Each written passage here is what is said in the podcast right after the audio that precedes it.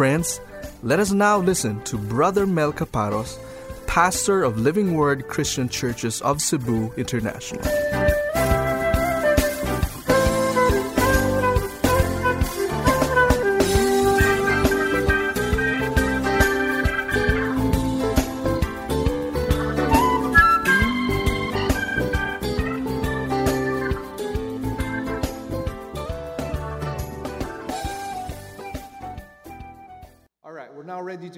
God's Word. May I invite you to kindly rise from your seats and let's have a look at Matthew 5, verses 29 to 30.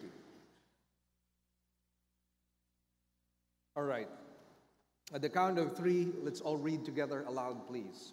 One, two, read. If your right eye makes you stumble, tear it out and throw it from you.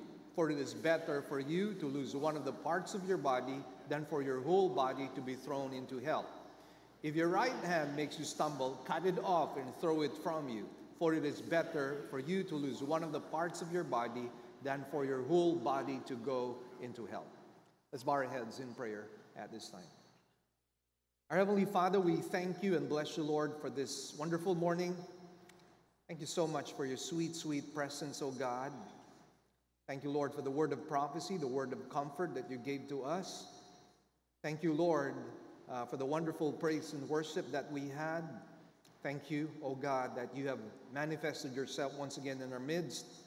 And thank you, Lord, because we desire to encounter you in more ways than one. And so we seek your face once again today. I pray for myself that I might be your mouthpiece. And so go beyond the manuscript that I prepared for today, that you might speak, Lord, to each and every individual. I pray that you might bring about conviction, you might bring about correction, you might bring about instruction to each one of us. May we be able to discern your perfect will for each one of us, that we might be able to glorify your holy name. We pray for the presence of the Holy Spirit to pervade every mind and every heart. Again, Lord, we seek your anointing and blessing. In Jesus' name we pray. Amen and amen. Let's be seated in the presence of the Lord.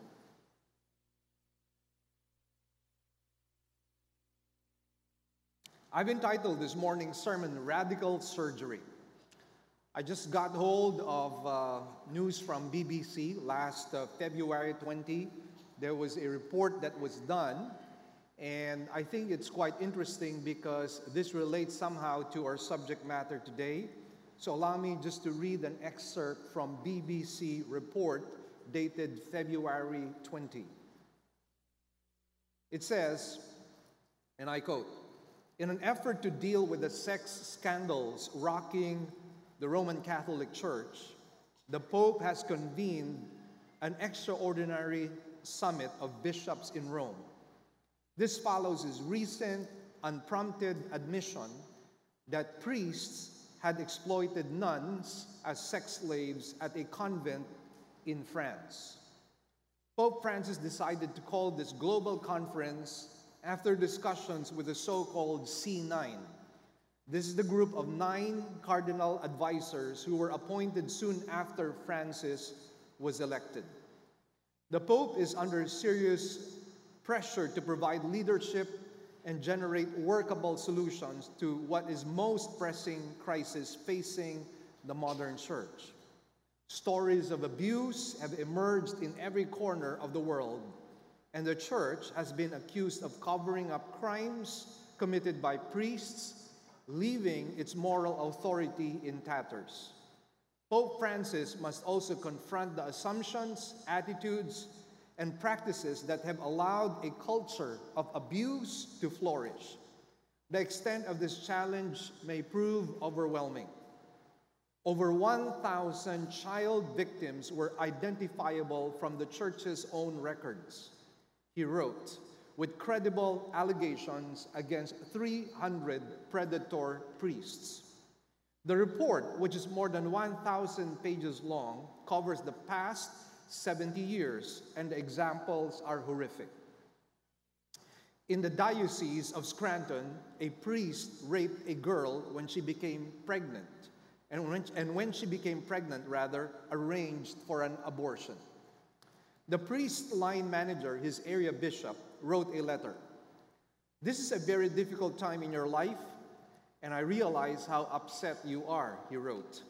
I too share your grief. The letter was not addressed to the girl, but the priest. In another diocese, a priest visited a seven year old girl after she had undergone a tonsillectomy and raped her. In another, a priest abused a nine year old and then rinsed out the boy's mouth with holy water to purify him. The report concluded that predatory pedophiles had been able to abuse children because the church hid their activities by moving accused clerics onto other parishes and not reporting their offenses to the police. I read that particular article because I believe that it is quite relevant in our study today. And this news article actually gives us an idea why the Lord Jesus Christ equated lust with adultery. Oftentimes, we do not make that equation because, as I mentioned to you, oftentimes we think that adultery is the greater or the bigger sin. And we find that lust is not really that big a sin because, after all, we think it is merely the sin of our imagination, the sin of our mind. We're not actually doing any harm, we're not actually hurting anybody. Uh, nobody is actually affected except us. And so we tend to think it's really not that big a sin. However, the Pharisees and the scribes were actually surprised when the Lord Jesus Christ began to equate lust with adultery. And somehow, this news article tells us one of the reasons why Jesus Christ equates lust with adultery. That is because adultery does not just happen in a vacuum. Adultery, first and foremost, is a sin of the human heart. And that is why, if there is going to be any radical change in any human being, it has to begin with the heart. Once again, as I mentioned to you, sin does not happen in a vacuum. Adultery, fornication, perversion, wickedness, all of these things happen. Why? Because it is a byproduct of a dirty thought life. It is a byproduct of a dirty thought life. Now, in this sermon, Jesus declares to us his radical solution to lust in two points. And I just like to show it to you on the screen right now for our study. First of all, we're going to talk about the sinful eye. And what's the solution of Jesus Christ? quite radical, gouge it out. And what's the reason? He says, it is better to lose the eye than for the body to go to hell. And then next stop for us would be the sinful hand. What is the solution? The solution is to cut it off. And once again, we ask the question, why? Well, the reason is it is better to lose the hand than for the body to go to hell.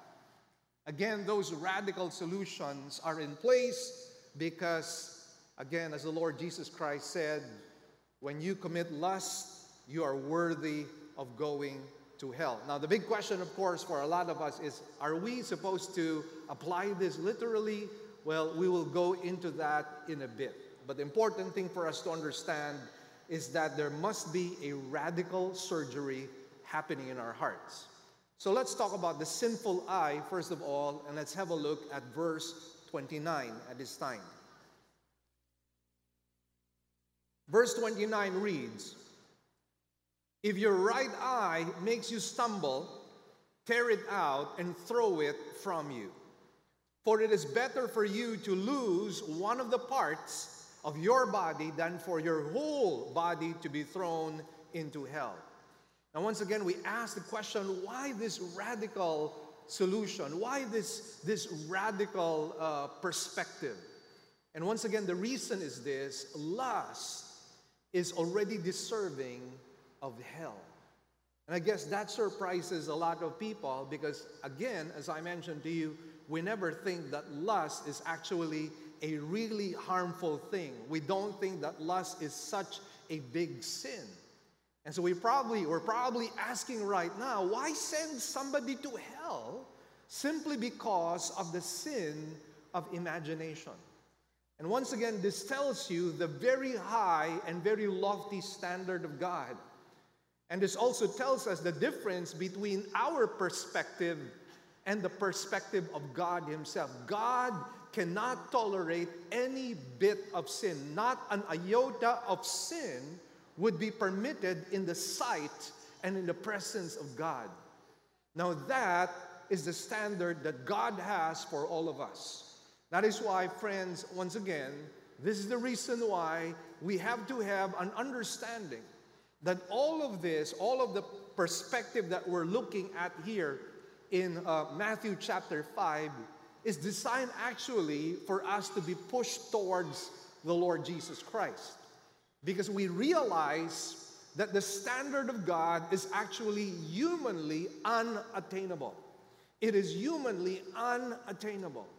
And therefore, where do you go? Where do you run to? Jesus Christ actually asked his disciples, if you recall, would you, would you now depart from me? And what was the answer of the disciples? Where should we go? You have the words of eternal life. And that's why, once again, here, in this particular case, we find ourselves being pushed towards the Lord Jesus Christ. Now, here we find the radical solution of the Lord Jesus Christ. He says that if your right eye makes you stumble, what's the solution? You need to gouge it out. Again, just to read this passage, it goes If your right eye makes you stumble, tear it out and throw it from you. Now, here's the question did Jesus mean this to be applied literally? Did Jesus mean this to be applied literally? Now, obviously, the answer is it is not to be taken literally because the tearing out of the eye or the severing of the hand or the foot will definitely not remove the sin of lust because it originates from our hearts. And so, even if you gouge out your eye, you'd still be a lustful person.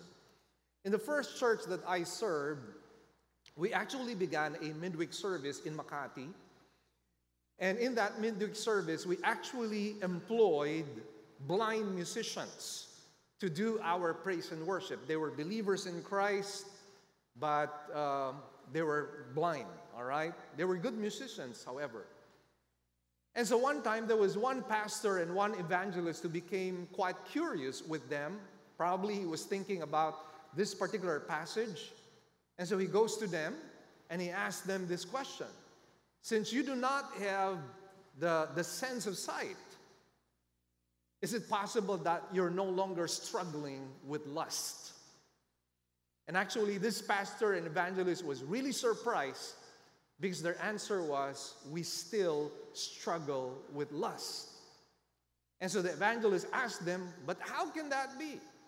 You're no longer able to see the women. You're no longer able, uh, you no longer have the sense of sight. So, how is it possible that you still have lust? And this is what they said, and this surprised the evangelist. They said, Well, we are aroused and stimulated by the scent of perfume. We are aroused and stimulated by the scent of perfume. So, what does that tell you? You can remove the eye and you can still have lust. So, what do you do next? Do you remove the nose? All right? Do you remove the nose to be able to overcome the struggle of lust? Obviously, you and I will not think of doing that. So obviously, Jesus Christ did not mean this to be literal. In the first place, you will notice here, he only uses one eye. He says, if your right eye makes you stumble, he did not say, if your right and your left eye makes you stumble, but rather he says, if your right eye makes you stumble. Now, this is very important, and herein you find the wisdom of the Lord Jesus Christ. He was actually using hyperbole. He was using a form of a figure of speech which somehow exaggerates a particular situation. So let me ask you this question. If I gouge out my right eye, for example, is it possible for me to have one pure eye and one lustful eye. Is that possible? Yes or no? No, it's not possible, right? I cannot have one pure eye and then one lustful eye. If my right eye is lustful, then it means but that my left eye is also lustful. So herein we find this was just really the Lord Jesus Christ producing a shock effect on the people. He was trying to make them realize that God's standards are so high. So high, he is saying, that you must be willing to do anything and everything, even making an ultimate sacrifice just for you not to go to hell. And again, what he is trying to present here is the lofty and high standard of God. That is why the result of all these passages that we are studying is, is, a, is an introspective examination of our own hearts. And I think we're, if we're going to be honest, if we're going to be transparent, when you read through this particular section, the Sermon on the Mount, what does it tell you? What is your response? The response is, Woe is me! Woe is me, for just like Isaiah, woe is me, for I am a man of unclean lips. For some of us, we would say, Woe is me, for I am a man with, with a dirty mind. Woe is me, for I am a man with, with covetousness. Woe is me, for I am a man with pride. This is the result of, of reading and digesting the Sermon on the Mount. We begin to realize our lack. We begin to realize our inadequacy. We begin to realize our insufficiency. We begin to realize that we cannot save ourselves.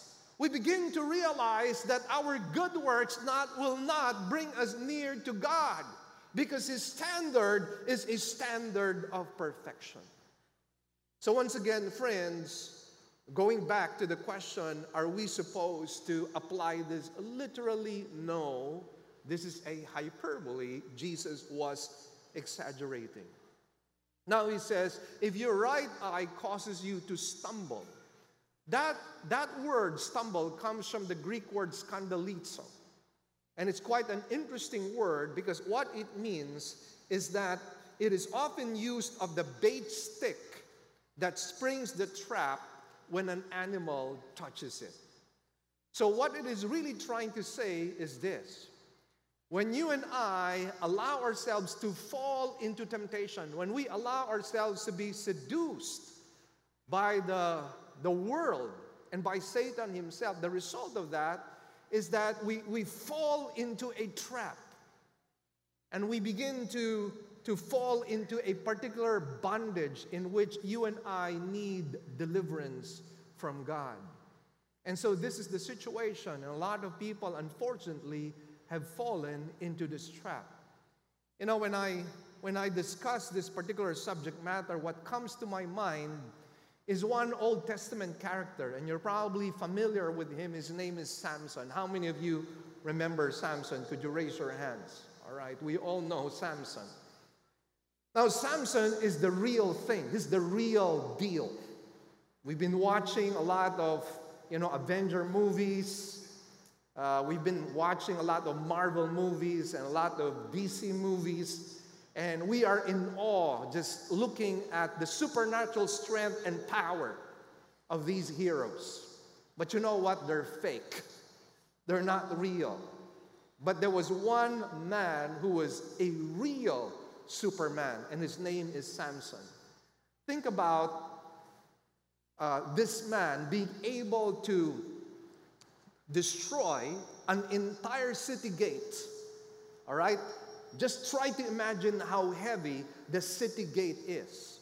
He destroys that, takes it away from, from where it is locked, and he brings it up all the way to a hill. So just try to imagine the strength of this man. Try to imagine a man who is able to kill 1,000 men just by himself. Not even Bruce Lee can actually fight 1,000 men. But this is the real deal 1,000 men slaughtered by one man, and that name is Samson. But you see, the tragedy of Samson was although he had supernatural strength and supernatural power, the sad thing was he had a weakness. And what was that weakness? His weakness was lust. And how did it all start? Well, actually, he had a love for the Philistine women. Now, something we need to understand about the Philistines the Philistines were not natives to the land, they actually migrated from Europe. So they were really of European descent. That's who the Philistines were. Of course, the Jews were Middle Eastern people, but these people, the Philistines, came from Europe, most probably from Greece. And so they had different features. They probably had very prominent features. Their skin color was different. And so this is what actually attracted Samson to the women of the Philistines. Now, understand this. The Bible says, the Bible actually forbids intermarriage between Jews and other nations. Now, this has nothing to do with racial discrimination. God is not a God who discriminates people, He is the God who created all races. So, why is it that He makes a prohibition for the Jews not to marry with other nations? It was because other nations that were surrounding Israel were pagan nations. They were worshiping different gods, they were worshiping pagan gods, they were into idolatry, they were into immorality and perversion. There were a lot of wicked things that they did. Actually, they would even sacrifice their own children on the altar, make it an offering to their own gods. And so, God did not want the people of Israel to be infected. And so, He somehow insulated them from these people, preventing them from intermarriage. But you see, the problem was Samson was stubborn. Samson was rebellious in his heart. All that he recognized was the lust inside of his heart, and he wanted it to be satisfied. And so one thing led to another until finally he met his match in the person of Delilah. Now, Delilah obviously was not in love with him. Delilah was interested with the money that was going to be given to her by the Philistines. This was what really interested her. And so she wanted to find out what was the secret to Samson's strength. And Samson actually uh, presented to her several things, you know, just to give the impression that if these things were done, then he would become weak. And as time went on, it became somewhat quite difficult on the part of Samson to lie to Delilah because she kept on badgering him and kept on pestering him. What is the secret of your strength? And, and finally, finally, Samson had to give in and he said, Well, if my hair is cut, I will lose my strength. Now, here's the question Was the secret of Samson really his hair? Was that really the secret of his strength? No, it was not the secret of his strength. Many times, if we go into scripture, most especially relating to the character of Samson, what do we discover? Many times, the Spirit of God would rush upon him, come upon him mightily. And when the Spirit of God would come upon him mightily, that is when he would be able to display supernatural strength. So the power, brothers and sisters, was not in the hair. The power was coming from the Holy Spirit. Now, what then is the connection with the hair of Samson being cut and him losing his own strength? Now, understand that Samson was a Nazarite, and he had a Nazarite vow. And what was that Nazarite vow? The Nazarite vow, one of the Nazarite vows was that he was not supposed to have his hair cut. Why? Because it was a symbol of his consecration and devotion to God. And so when he had his hair cut, that symbol of consecration and devotion to God, probably the last thing that he was doing for God, was finally removed. And therefore, he lost his strength because the Spirit of God abandoned him. God had abandoned him. What a sad story of a man who went into bondage. Why? Because of lust. And we hear of many, many stories like that, brothers and sisters. People who fall into this particular bondage and they don't know how to get out. Now, Samson probably knew that it was only a matter of time before the Philistines actually caught his secret, most especially because of Delilah. But then again, he could not help himself. You know, the problem with lust when we allow our minds to linger long with lust, what happens is lust becomes bigger and bigger in our heads. It becomes bigger and bigger in our minds. And you know what happens with God? When we continue to entertain those thought, uh, lost, lustful thoughts, you know what happens to God? God becomes smaller and smaller and smaller. And eventually, what happens is we have this longing and desire to satisfy that lust. That's why some people have fallen by the wayside because of this. So, in terms of application, here's the thing don't feed your eye with dirty things. Don't allow it to be an instrument of the devil to pollute your mind. I'd like you to go back to Job 31, verse 1, which I quoted to you out of memory. But again, I'd like us to have a look at this. Notice what Job says. He says, I have made a covenant with my eyes. How then could I gaze at a virgin? And obviously, the gazing here is gazing with lust. And that's why, again, the Lord Jesus Christ was really spot on. Because the concern of the Pharisees and the scribes was simply the letter of the law. Their concern was simply fulfilling external conduct. But they failed to realize that behind the spirit of the law, or rather behind the letter of the law, was the spirit of the law. Take, for example, one of the Ten Commandments. The Ten Commandments, one of the Ten Commandments says, Thou shalt not steal. And so you and I might be led to think for as long as we do not steal something that does not belong to us, we're fine, we're doing all right. But we forget that one of the Ten Commandments also says this Thou shalt not what? Thou shalt not covet. Now, coveting is the reason why people steal. Coveting is the reason why some people actually become thieves. So, just by examining the Ten Commandments, you already understand that God was not just simply concerned about external conduct. God was not simply concerned about having a spiritual facade or having a spiritual veneer. We find here that God was really concerned about the inner being. God was really concerned about our thought life. God is really concerned about our hearts.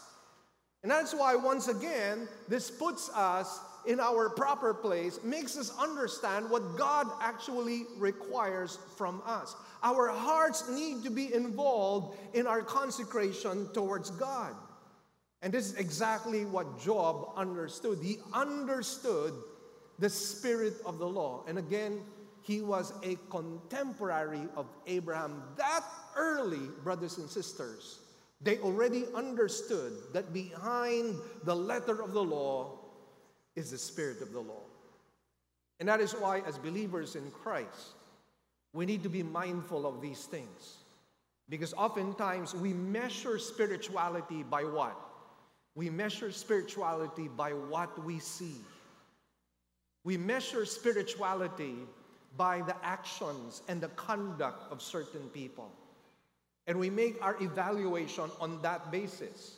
And so we say such and such a person is actually spiritual. And you ask the question, why do you think that person is spiritual? Because he does these things. Because I see him doing these activities. So, again, that is how we measure people. But God doesn't measure us by our activism. God doesn't measure us by the things that we do on the outside. God measures our hearts.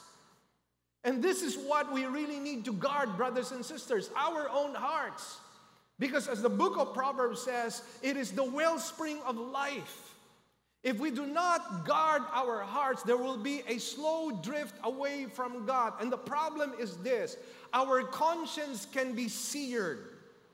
Our conscience can reach the point wherein it actually becomes numb. And when it becomes numb, when it becomes dull, we are no longer bothered by the sins that we commit. And later on, we find ourselves committing bigger and bigger and bigger sins. And we bring ourselves from one level of sin to another higher level of sin. And then we find ourselves in a tragic spot and in a tragic position. And we ask ourselves, why did this happen?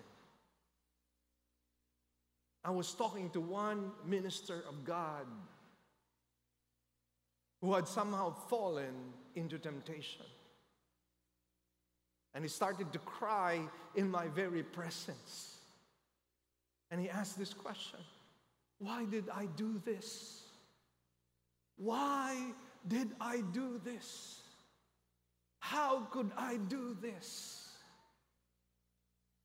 Tears of remorse, tears of grief. You know, many times we never imagine ourselves in a place and in a spot which you and I will actually regret. But many of us actually find ourselves in those sad, dark, dim places for one simple reason we did not guard our hearts. We did not listen to the voice of our conscience. We did not listen to the whisper of the Holy Spirit in our hearts. The Bible is very clear that we have been given the Holy Spirit as an agent of our own sanctification. And that is why, if you want to understand what the Christian life is all about, it is a life in the Spirit, life in the Holy Spirit. That is why there are so many references by Paul in relation to the Holy Spirit. He talks about being led by the Spirit. He talks about be, uh, being, or rather, praying in the Spirit. He talks about walking in the Spirit or yielding to the Spirit of God. If you want to be able to live a life that is sanctified, a life of holiness, a life of consecration, we need to yield ourselves to the Holy Spirit. And yet, how many times have we disrespected and dishonored the Holy Spirit? How many times have we rejected the voice of the Holy Spirit in our minds and in our hearts? How many times have we plugged our spiritual ears and not listened to what the Spirit has spoken to us? And then we find ourselves in a tragedy and we ask ourselves, why did this happen? How did this happen? How did this come about? Again, friends, those things happen because of our sinful choices. As I mentioned to you, Satan doesn't mind if you fall 10 years down the road, or 20 years down the road, or 30 years down the road for as long as you fall. If it's going to be a slow drift for you, then he will do it. I mean, he remember this, he is an eternal being. He's been here since Adam. Before Adam, he was here. He will outlive all of us. And he has experienced everything under the sun. He knows where you're vulnerable. He knows where he can trick you. He knows where you can fall. He is definitely smarter than you. And if you are not depending on the Holy Spirit, if you are not immersing yourself in the Word of God, if you are not developing your prayer life, you will fall into this pit. You will fall into this trap. And friends, we don't want that to happen. That is why we need to be very careful. The warning here that Jesus gives to us is to make no provision for temptation. Every occasion which may lead to sin is something that we must, we must cut off. We must not add fuel to the fire. And oftentimes that is what we do. Instead of moving away from temptation, what do we do? We draw near to temptation. That's exactly what happened to Samson. He should have moved far away from temptation. He should have followed what, what Paul said in the scriptures resist the devil, or rather, it was James who said, resist the devil, and he will flee from you. Bible says, flee from youthful lusts. These are things that we need to abide by. Let's be careful with the TV programs and the movies that we watch.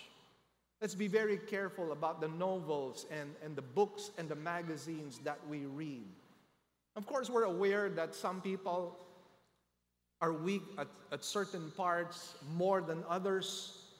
Therefore, temptation actually varies from person to person. But here's the thing Chuck Swindoll said, whatever it is that tempts you, stay away from those things. Whatever it is that tempts you from certain things, stay away from those things. It will not be good if you draw near to temptation. One other person I recall when, you know, when I went through this particular passage is David himself. Remember David? What happened to David? How did he commit adultery? How did he commit murder later on? Well, the Bible tells us that during springtime, and springtime was actually the time wherein kings go to battle. But you see, David was already in a comfortable position. Why? Because he had won many wars. His kingdom was quite stable. They had built fortresses, and he had a mighty army. He had Joab as the commander in chief. And so he felt he was no longer needed in the field, he was no longer needed by the army. And so instead of going to war together with his army, we find him in the palace. And while in the palace, and this is what my mother told me, and this still rings a bell to me, she said, idleness is the devil's playground. Idleness is the devil's playground. And so David was lounging around the rooftop, probably looking at the flowers that he had in his own garden. But then again, he saw someone. You need to understand that the palace of David was in an elevated spot. We actually went to the place where David's palace was, was, was, uh, was supposed to have been situated. It was in an elevated hill, and there was a valley down under. And then there were houses on other parts of the hill. So if you were actually standing where, where David was, you could actually see all those homes. And where David was standing, he was able to see a woman who was bathing. Now, what should David have done at that particular time? If he, was, if he, if he yielded himself to the Spirit of God, what should he have done? He should have looked away. But what was his problem? He kept on looking, he kept on looking, he kept on looking until finally lust had become so huge in his heart already, he could no longer resist it. And so finally, he calls in Bathsheba. And after he could not really uh, get out of the situation he was in, what does he do? He has the husband killed, Uriah, who was one of his faithful soldiers, had him killed, committed adultery committed murder. Now, what was the result of that, brothers and sisters? Did God forgive him? Remember, what was the punishment for adultery? Death penalty. What was the punishment for murder? Death penalty. So, did God forgive David? Yes. And how did he know he was forgiven? Through the prophet Nathan. God said to the prophet Nathan that his sins were forgiven. And yet, sadly, brothers and sisters, he had to suffer the consequences. In his family, there was so much bloodshed. You recall the story of Absalom. You recall the story of the rape of his own daughter, Tamar. And all of these things had happened, all the conflict that had happened, happened. Why? Because of that one wrong decision that he made with Bathsheba. That's why, once again, friends, you do not want to find yourself in a place where you suffer the consequences of your own sinful choices. That's why here we find why, why did Jesus Christ say it is better to lose the eye than for the body to go to hell? Why did he say that? Because again, lust brings you to hell. Let me just read once again this particular part. Jesus says, For it is better for you to lose one of the parts of your body than for your whole body to be thrown into hell. This verse once again tells us the standard of God's holiness. Lust brings us to hell. And once again, what does this produce? This produces a need in our hearts when we realize that we are wretched. Remember what, what Paul said? The sin that I do not want to do, that is the very thing that I do. And what does he cry out? He cries out and he says, Wretched man that I am, who will set me free from this body of death? That is supposed to be the natural response of each and every human being as we come face to face with the holiness of God, with the perfection of God, with the purity of God, that should be our natural response. Wretched man that I am, who will set me free from this body of death? Every person needs to come to that response. As I mentioned to you, this section is intended to push us towards the Lord Jesus Christ. And Jesus Christ says to us, I am the answer. Wretched man that you are, I am the answer to your wretchedness. Sinful man that you are, I am the answer to your sinfulness. Wretched man that you are, I have the solution. I have suffered and died in your place to forgive you of all your sins, past, present, and future. I am the answer. I am the way, the truth, and the life. No one comes to the Father except through me. There is only one mediator between God and men, and that is the man Christ Jesus. Jesus is the answer. Amen. He is the answer. Every man needs to go to Christ. All these things that we see in this particular passage point us to Christ. We see ourselves as hopeless, but we see Christ as our hope. That is why we need the gospel. That is why we are not saved by good works because we will never ever measure up to the standard of God. Only the gospel can cause our lust to be forgiven. And only the gospel of the Lord Jesus Christ can empower us to live a pure life.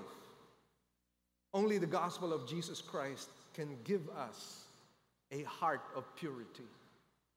You know, oftentimes when I explain what God is able to do in our case, I use the example of the law of gravity. Right here, I have a green bottle cap and so if I throw this up, where do you think this is going to go? Where did it go? It went all the way down. What do you call that law? It's called the law of what? The law of you were absent? the law of what? Law of gravity. Well, let me ask you this question. If the law of gravity is real, then why is it that airplanes are able to fly? You said what goes up must come down. So why does an airplane fly? Because there is a higher law in operation. You know what that law is called? It is called the law of aerodynamics. Amen? So you learned something right now. So the law of aerodynamics is more powerful than the law of gravity. And that's exactly what happened to us. I like what uh, Sister Karen mentioned a while ago when she began her exhortation that when you and I receive Christ, what, what happens to us? We're given new eyes, we're given new ears, we're given a new mind, we're given a new heart, we're given a new mouth, That is exactly what happens to us when you and I come to Christ. That is why the Bible says, 2 Corinthians chapter 5 verse 17, if any man is in Christ, he is a what? He is a new creation. The old things have passed away and the new has come. And so the point, my dear brothers and sisters, is this we have this new life already. And so when Paul says, Wretched man that I am, who will set me free from this body of death? Where do we find that? We find that in Romans chapter 7.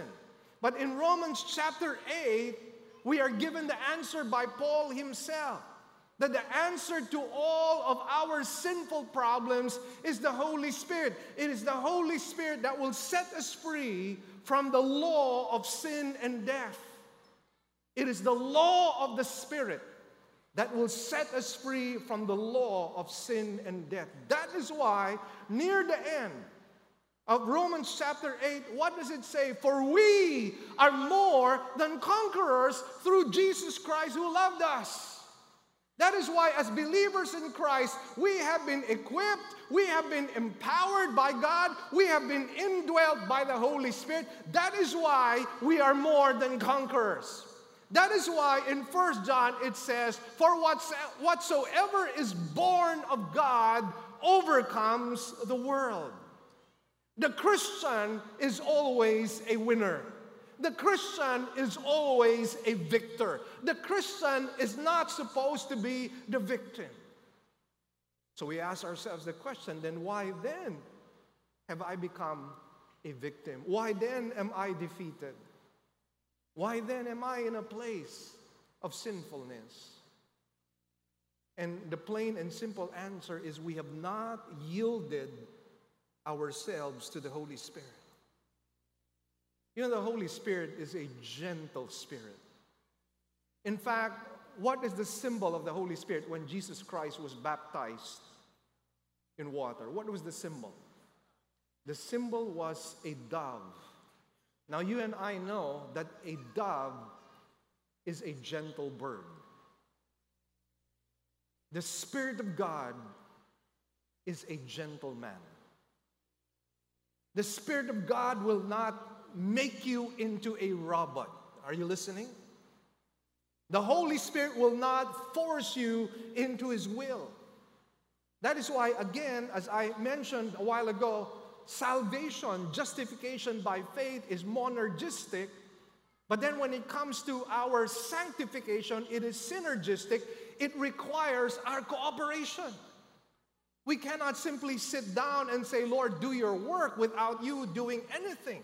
No, you're supposed to yield to the Holy Spirit. You're supposed to follow the leading of the Holy Spirit. You're supposed to pray in the Spirit, to walk in the Spirit. That's how you and I become victorious. That's why, again, if we want a life of victory, yield yourself to the Spirit of God. So that's how it is with the sinful eye. Now, what do we do with the sinful hand? Let's go to verse 30 right now.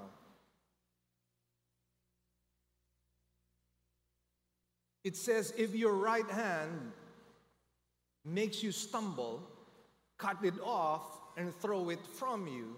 For it is better for you to lose one of the parts of your body than for your whole body to go into hell. So, what is the radical solution here with the sinful hand? The solution is to cut it off. And once again, is that supposed to be applied literally? I will explain again in a bit that it's not supposed to be applied literally. But then, by Jesus Christ using the imagery of a hand, this verse tells us listen well that lust and adultery is a kind of theft.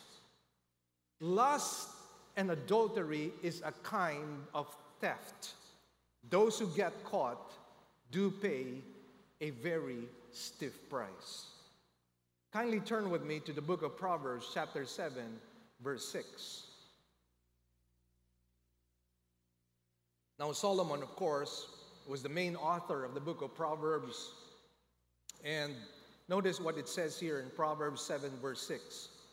It says, For at the window of my house I looked out through my lattice, and I saw among the naive and discerned among the youths a young man lacking sense, passing through the street near her corner. Whose corner? The corner of a woman who was an adulteress. And it says here, passing through the street near her corner, he, and he takes the way to her what? Takes the way to her house. Now, what was the problem with this young person? The Bible says, flee from youthful lusts. The Bible says, resist the devil and he will flee from you. In other words, what the Bible tells us is to stay away from temptation, run away from temptation. In fact, I recall the song, an old song, drawing inspiration from uh, the life of Samson and Delilah. And the song goes something like this Run, Samson, run, Delilah's on her way. There's wisdom there, right? What was the problem with Samson? Did not run away from Delilah. And here we find this young man. What was he doing? He was walking the street near the house of this adulteress. So instead of resisting temptation, instead of fleeing from temptation, he was drawing near temptation. And nowadays, you don't have to do this physically, at least not in terms of location. You can just have your, your smartphone and, and access internet pornography. You can just, you know, get one of these, this phone apps wherein you're able to chat with somebody. And then something begins to happen. You can, ha- you, can, you can access these dating apps and so on. I mean, you don't have to go very far. You can actually sin in your own bedroom by having these phone apps and accessing them. So here's what happens to this young man. In the twilight, in the evening, in the middle of the night, and in the darkness, and behold, a woman comes to meet him, dressed as a harlot and cunning of heart. She is boisterous and rebellious. Her feet do not remain at home. She is now in the streets, now in the squares, and lurks by every corner. So she seizes him and kisses him. She's very aggressive. And with a brazen face, she says to him, I was due to offer peace offerings. Today I have paid my vows. You know what this is saying? She was a religious woman. Didn't you see that? I was due to offer peace offerings. Today I have paid my vows. She was a religious woman. Now, why do you do peace offerings in the Old Testament? You know, those bloodless sacrifices were intended to be sacrifices or offerings of gratitude and thanksgiving to God. So she was a religious woman. She was fulfilling her religious obligation. So it's possible to be religious but not godly. This woman was religious, but definitely she was an ungodly woman.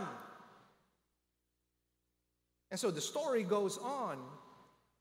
And she says, Therefore, I've come out to meet you, to seek your presence earnestly, and I have found you.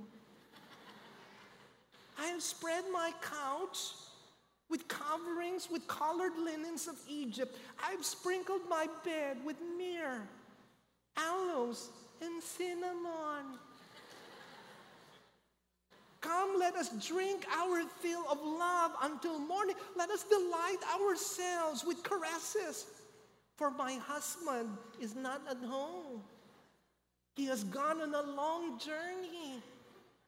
And he has taken a bag of money with him. At the full moon, he will come home. Oh, the treacherous seduction of this harlot and this adulteress.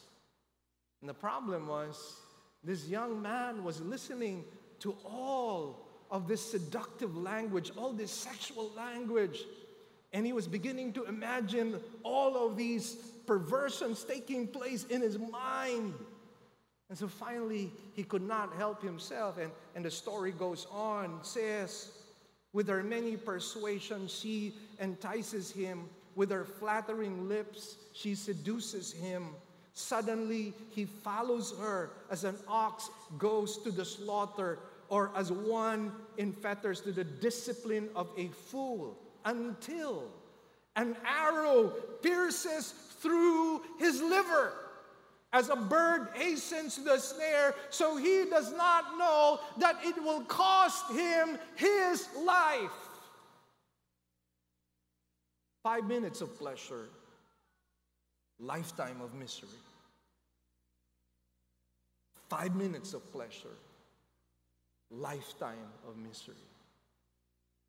We need to be very careful about the choices that we make in life. It is the choices that actually make us what we are. And that is why, what do we need to choose?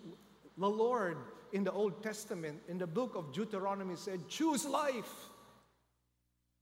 If God wants us to choose something, He wants us to choose life, choose blessing, He says. But instead, a lot of people would like to experiment with their own lives, listening to the lies and the deception of the evil one. And that's the sad story with a lot of people who bite into the temptation of Satan. Satan always makes these lofty promises. Remember what how he seduced Eve and Adam? How he told them that they would be like God. That God was shortchanging them. That God didn't want them to really enjoy. That God didn't want them to reach their full potential. Satan lied. Eve believed. Adam believed. And guess what's happening right now all over the world? Everything that's happening in the world right now, including the coronavirus, this all happened because of Adam and Eve. Now, don't just point the finger to Adam and Eve because probably if you were the first man or the first woman during that time, you would have probably committed the same thing. Amen?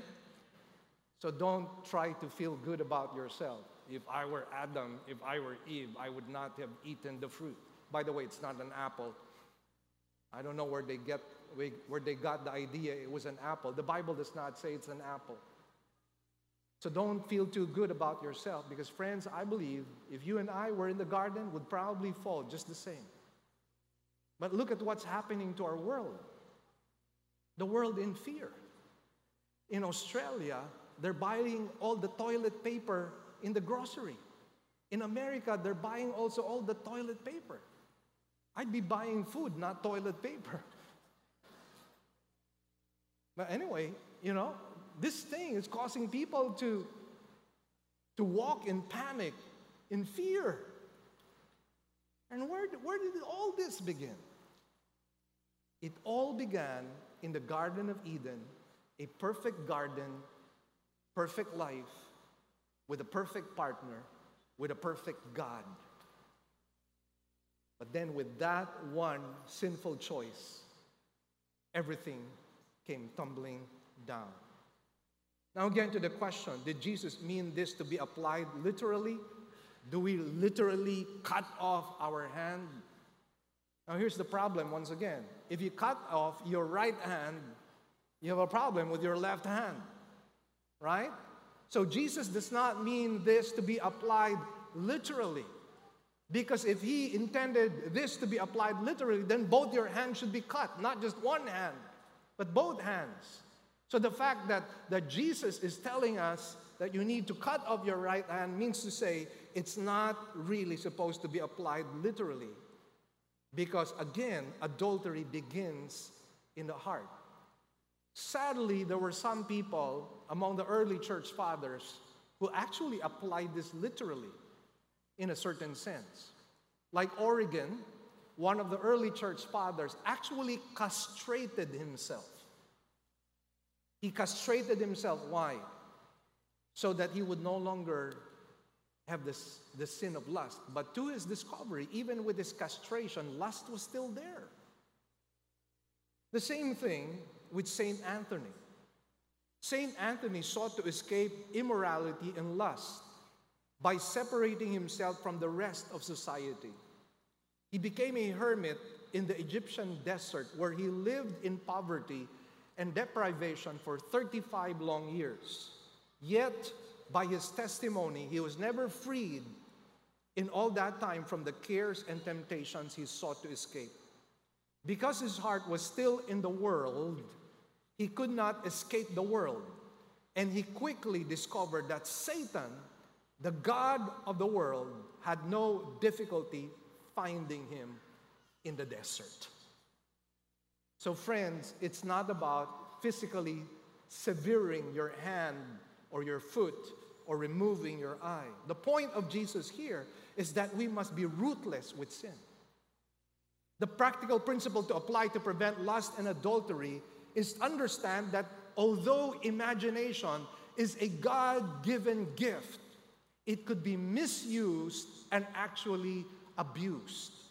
And this is the reason why the Bible calls us to renew our minds. Could you please say to your neighbor, renew your mind? Let's go to Romans chapter 12, verse 2. It says, and do not be conformed to this world, but be transformed by the what? By the renewing of your mind, so that you may prove what the will of God is, that which is good and acceptable and perfect. Now we go to Proverbs, I'm sorry, Philippians chapter 4, verse 8.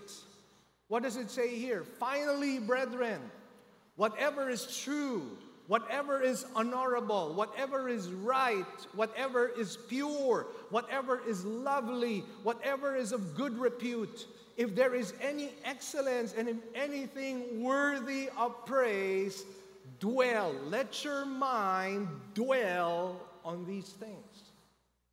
So that's how we escape temptation.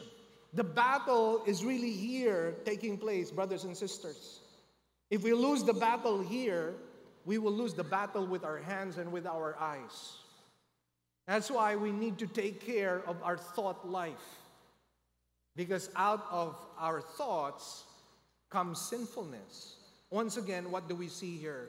We see here that the standard of God is so high. Again, it points us to the gospel of Jesus Christ. But Aside from the gospel, God has also given us the provision of marriage. Remember, I told you last time around that the sex drive is a normal biological function. Therefore, it is a gift of God, but it is a gift that God wants us to exercise only in the context of marriage. And that is why one of the provisions God gives to us is, is that we need to get married. Now, this is the reason why I don't believe in long engagements. Sometimes I wonder why people remain in a steady relationship for 10 years and they're still not married. My, my point is if you really are sure that, that that person, your boyfriend, your girlfriend, is, is the person that you would like to be for, for life, why prolong? Why delay the marriage? So I don't believe in, in long engagements because the truth of the matter is we actually subject ourselves into temptation. Why? Because eventually we will become intimate. Eventually our emotions will get the better of us. Eventually we will want to satisfy something physically. So why make long engagements? That's why the Bible, here's what the Bible says Go to 1 Corinthians chapter 7 verse 9. 1 Corinthians chapter 7 verse 9 please. It says, "But if they do not have self-control, let them marry, for it is better to marry than to burn with passion." Again, if they do not have self control, let them marry, for it is better to marry than to burn with passion. So again, God has made the provision of marriage. Now, going back to the problem of the Catholic Church, this is why, listen well, again, I'm not trying, uh, I'm not trying to be controversial here. For after all, When I read the article, it was an article that was prompted by the confession of the Pope himself. So it's not something that he is not admitting, he is admitting to it. And that is why I bring forth before you what the Bible speaks about that enforced celibacy is actually wrong. Could you say this with me? Enforced celibacy is wrong. Let me show you 1 Timothy chapter 4 verse 1 please. Here's what it says. But the Spirit explicitly says that in later times, are we in later times, yes or no? Yes, we are. Some will fall away from the faith, paying attention to deceitful spirits and doctrines of whom? Doctrines of demons. I'm not the one saying that, it's the Bible. Doctrines of demons, verse 2 by means of the hypocrisy of liars, seared in their own conscience as with a branding iron. Watch verse 3. Men who forbid what? Marriage. It's wrong. It's sinful. It's demonic. I did not say that. It's the Bible that says it. And by the way, I believe that's the reason why Many of these things are happening to the Roman Catholic Church because they have enforced celibacy. Celibacy is not supposed to be enforced, it's supposed to be a gift that is given to you by God. Now, were there celibates during the time of Jesus Christ or during the New Testament times? Yes, Paul was a celibate, he was a single man. But Paul says in Corinthians, that one is gifted with celibacy. He said, I've been gifted by God with this. And it says, others have been given other gifts, like the gift of marriage. So again, it should never, ever be enforced. Jesus Christ himself said, There are those who are eunuchs who are eunuchs for God. It's a calling. But you cannot enforce it upon somebody who is not called to single blessedness. Now, if you're called to that, fine. But if you're not called to that, you should not be forced. Then it continues on men who forbid marriage and advocate abstaining from food. Sounds familiar? Which God has created to be gratefully shared in by those who believe and know the truth. For everything created by God is good, and nothing is to be rejected if it is received with gratitude, for it is sanctified by means of the Word of God and prayer. You know, as we begin to ponder on these thoughts, we just begin to realize how very radical the Lord Jesus was. And why was he very radical? Because he was absolutely holy and absolutely pure. But you see, as He presents to us the standard of God's holiness, Jesus is also calling us to Himself. And He is saying, if anyone is thirsty, let him come to me. If anyone is weary and tired, come to me and I will give you rest. The whole point in the presentation of Jesus Christ in the Sermon on the Mount is to make us realize that we need Him. And I pray to God at this time, as I'm about to close, that you realize how much you need the Lord.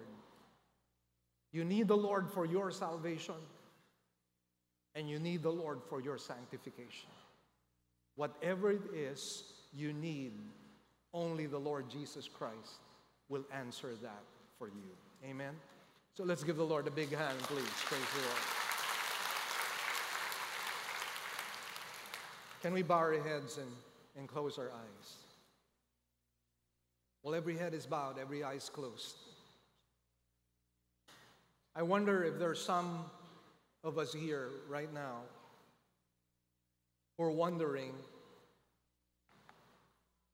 and you're asking yourself some questions. Probably you're just like Paul in Romans chapter 7, and you're saying, Wretched man that I am, who will set me free from this body of death? Or maybe you're like Isaiah, who said, Woe is me, for I am a man of unclean lips. I just like you to know there's hope. And that hope is not found in you, it's not found in your righteousness, it's not found in your good works. It's not even found in what you might perceive as the good in you, because as the Bible says, there is nothing good that dwells in you. There's nothing good that dwells in your flesh. So your only hope is Jesus. Your only hope is what he did on the cross by dying and paying for your sins. Your only hope is his blood. There is no other hope. There is no other religion. There is no other faith. There is no other Savior. There is no other King. He is the only way. He is the only truth. He is the only life. And He says, No one comes to the Father except through me. So I plead with you if you have not yet surrendered your life to Christ, come to Him. And if you feel a tug in your heart right now, that's the Holy Spirit speaking to you right now. Don't reject the voice of the Holy Spirit. And if you want to be saved, your name to be written in the book of life, let Jesus cleanse and wash you. Let Jesus save your soul. Let Jesus write your name in the book of life. And if you want that to happen, you can pray right now on your own. You actually don't need me. But some of you are probably saying, but I don't know how to pray. Well, I can guide you. But remember, this is only a guide. You have to own this prayer. It has to come from your heart, not from your lips. Because if you just simply recite this prayer, it's ineffectual. That's why I always say just because you pray the sinner's prayer doesn't mean you're really saved. But if you simply want to express that faith that is already there in your heart, let me help you. So if there are some people here who want to come to Christ, could you please slip up your right hand to the Lord. Just slowly slip it up right now. Yes, sister. Amen. Yes, sisters, I see your hands. Amen. Amen. Aside from these hands, yes, I see that hand, brother. Amen. Anyone else? Yes, brother, I see that hand as well. Yes, sister. Amen. Amen for those hands. Amen. You can put them down right now. Again, let this be the prayer of your heart. Lord Jesus Christ, I ask for forgiveness for all my sins. Cleanse me and wash me from all unrighteousness. Jesus, I realize my good works will not save me. I will never ever be able to reach your standard of perfection. But you alone, Lord, offered the perfect sacrifice and so I turn to you, I fix my gaze on you, and I ask you, Lord, to save my soul. Forgive me of my sins. I repent, Lord, of all my sins. And I know, Lord, by my own strength and by my own power, I can't change myself. But Holy Spirit, change me. Live in me and change me. Make me the kind of person you want me to be. In Jesus' blessed name, I pray, Amen. Let's continue to bow our heads and close our eyes. When Jesus Christ proclaimed the word, he always demanded a response.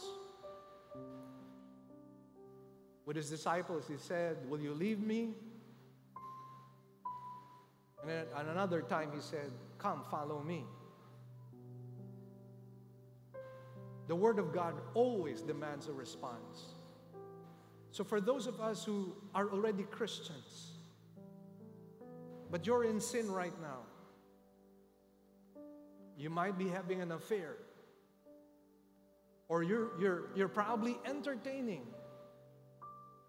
the idea of entering into an affair, you need to repent.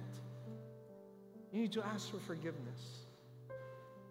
If you have been watching internet pornography, and maybe it started by just a pop up that, that was in your email, and you didn't really intend to watch it, but then you found yourself attracted to it, and now you're hooked. Or you accidentally pressed onto something and it popped out, but now you're hooked. You need to repent. You need to come to Christ.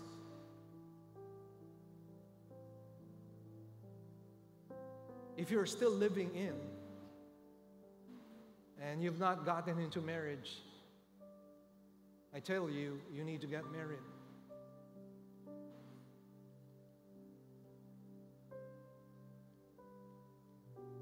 Whatever it is that God is dealing with you, let's all come to repentance. Let's not allow this time to go to waste. God is speaking to us through His Word. Let me give you a couple of minutes just to talk to God right now. If your heart has backslidden, confess that to the Lord. If, if you're in a kind of wilderness, confess that to the Lord.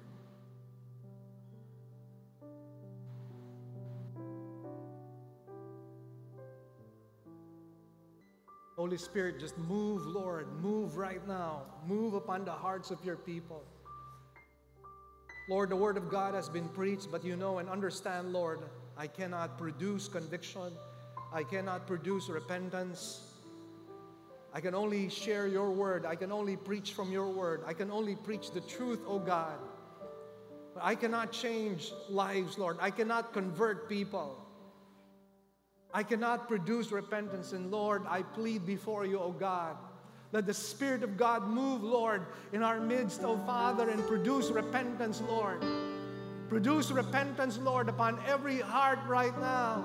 Let there be conviction, O Father God. Let there be revival taking place right now, Father. I pray, Lord, that you will refresh us, Lord, with your Holy Spirit. Refresh us with your presence, oh Father. Empower us, Lord, in our lives. Renew our passion, Lord. Renew us, Lord, in our first love. Bring us back to our first love, oh God. Oh Jesus, begin to move, Lord, upon every heart. Don't allow anybody to, to leave this place unaffected, oh Father. Lord, strengthen our conscience, oh Father. Allow us to walk by the Spirit, be led by the Spirit. Allow us to yield to the Spirit. Remove every form of resistance right now. Remove every form of, of skepticism right now in our minds, oh Lord. Remove, Lord, every hindrance, every obstacle, every entanglement, oh Father, right now. Lord, soften the hardened hearts, Lord. Soften, Lord, soften the hearts that are hardened, oh Father. Remove stubbornness, Lord, from our hearts, oh God. Allow our hearts, Lord, to be sensitive to the Holy Spirit. Allow us to listen, Lord, to the voice of the Holy Spirit, oh God. Let there be seriousness, oh God. Bring back the fear of the Lord in us, Lord. Let there be reverential fear, oh God. Oh, move, Holy Spirit. Move, oh Holy Spirit. We ask, move, oh God. Jesus. Jesus. You are our only hope. You are our only hope, oh God. And Lord, you are the greatest of all delights. You are our supreme treasure, oh Father. Do not allow us to hold on to our sins, oh God. Allow us to release that, confess that, give it up, oh God. Let there be a full surrender right now. Jesus. Jesus. Lord, thank you, Father. Thank you, Lord, for your word, which is a two edged sword, your word, which is a hammer. Your word, which is fire. But we thank you, your word also is water that cleanses and washes and refreshes us. So we thank you, Lord, for this morning. Lord, reward us, reward our repentance with your refreshing. Reward our repentance, Lord, with, with peace, Lord. Let just peace come into our minds and in our hearts, oh God. Allow us, Lord, to, to just sense in our hearts, Lord, the, the, the forgiveness, the manifest forgiveness, Lord. Your love, oh Father, let, let it be real, Lord. Allow us to experience, Lord, the height, the width, the depth, the length of your love, Father, even right now, in Jesus' name, oh God. Allow us to have an encounter with you, oh Father. Give us overflowing joy right now and let righteousness prevail. Father, thank you, thank you, thank you, oh God. Shall we all thank the Lord and bless Him right now? Let's just bless Him with our lips. Come on, let's bless the Lord. Hallelujah. Let's bring glory to the holy name of God. Oh, we worship you, oh God. Let's worship God. Hallelujah. Thank you, Lord. Thank you, Jesus. Thank you, Father. Lord, we thank you, Lord, for today. Thank you, Lord, for your word. Thank you, Lord, for your, your precious presence, Lord. Thank you for the Spirit of God. What a gift, Lord, we have received. The third person in the blessed Trinity living and dwelling inside our humble, weak bodies. Lord, how is it that you have messed yourself with our sinful bodies and yet you have made us your dwelling place? It blows our minds, Lord. It blows our minds. Thank you. Allow us not to grieve you nor quench you. Thank you, O oh Father. And Lord, we thank you also for the opportunity to give our tithes our grace gifts and our offerings, Lord, use them for the glory of your holy name. And would you be so kind to bless us in return? Not because we're greedy, not because we just want more money, but because we want to partner with you in the work of your kingdom. Lord, help us to be a conduit of blessing. And Lord, whatever has been achieved today, we give you back the glory, the praises, and the thanks. In Jesus' blessed name we pray. Amen and amen. Shall we rise from our seats right now? Praise God.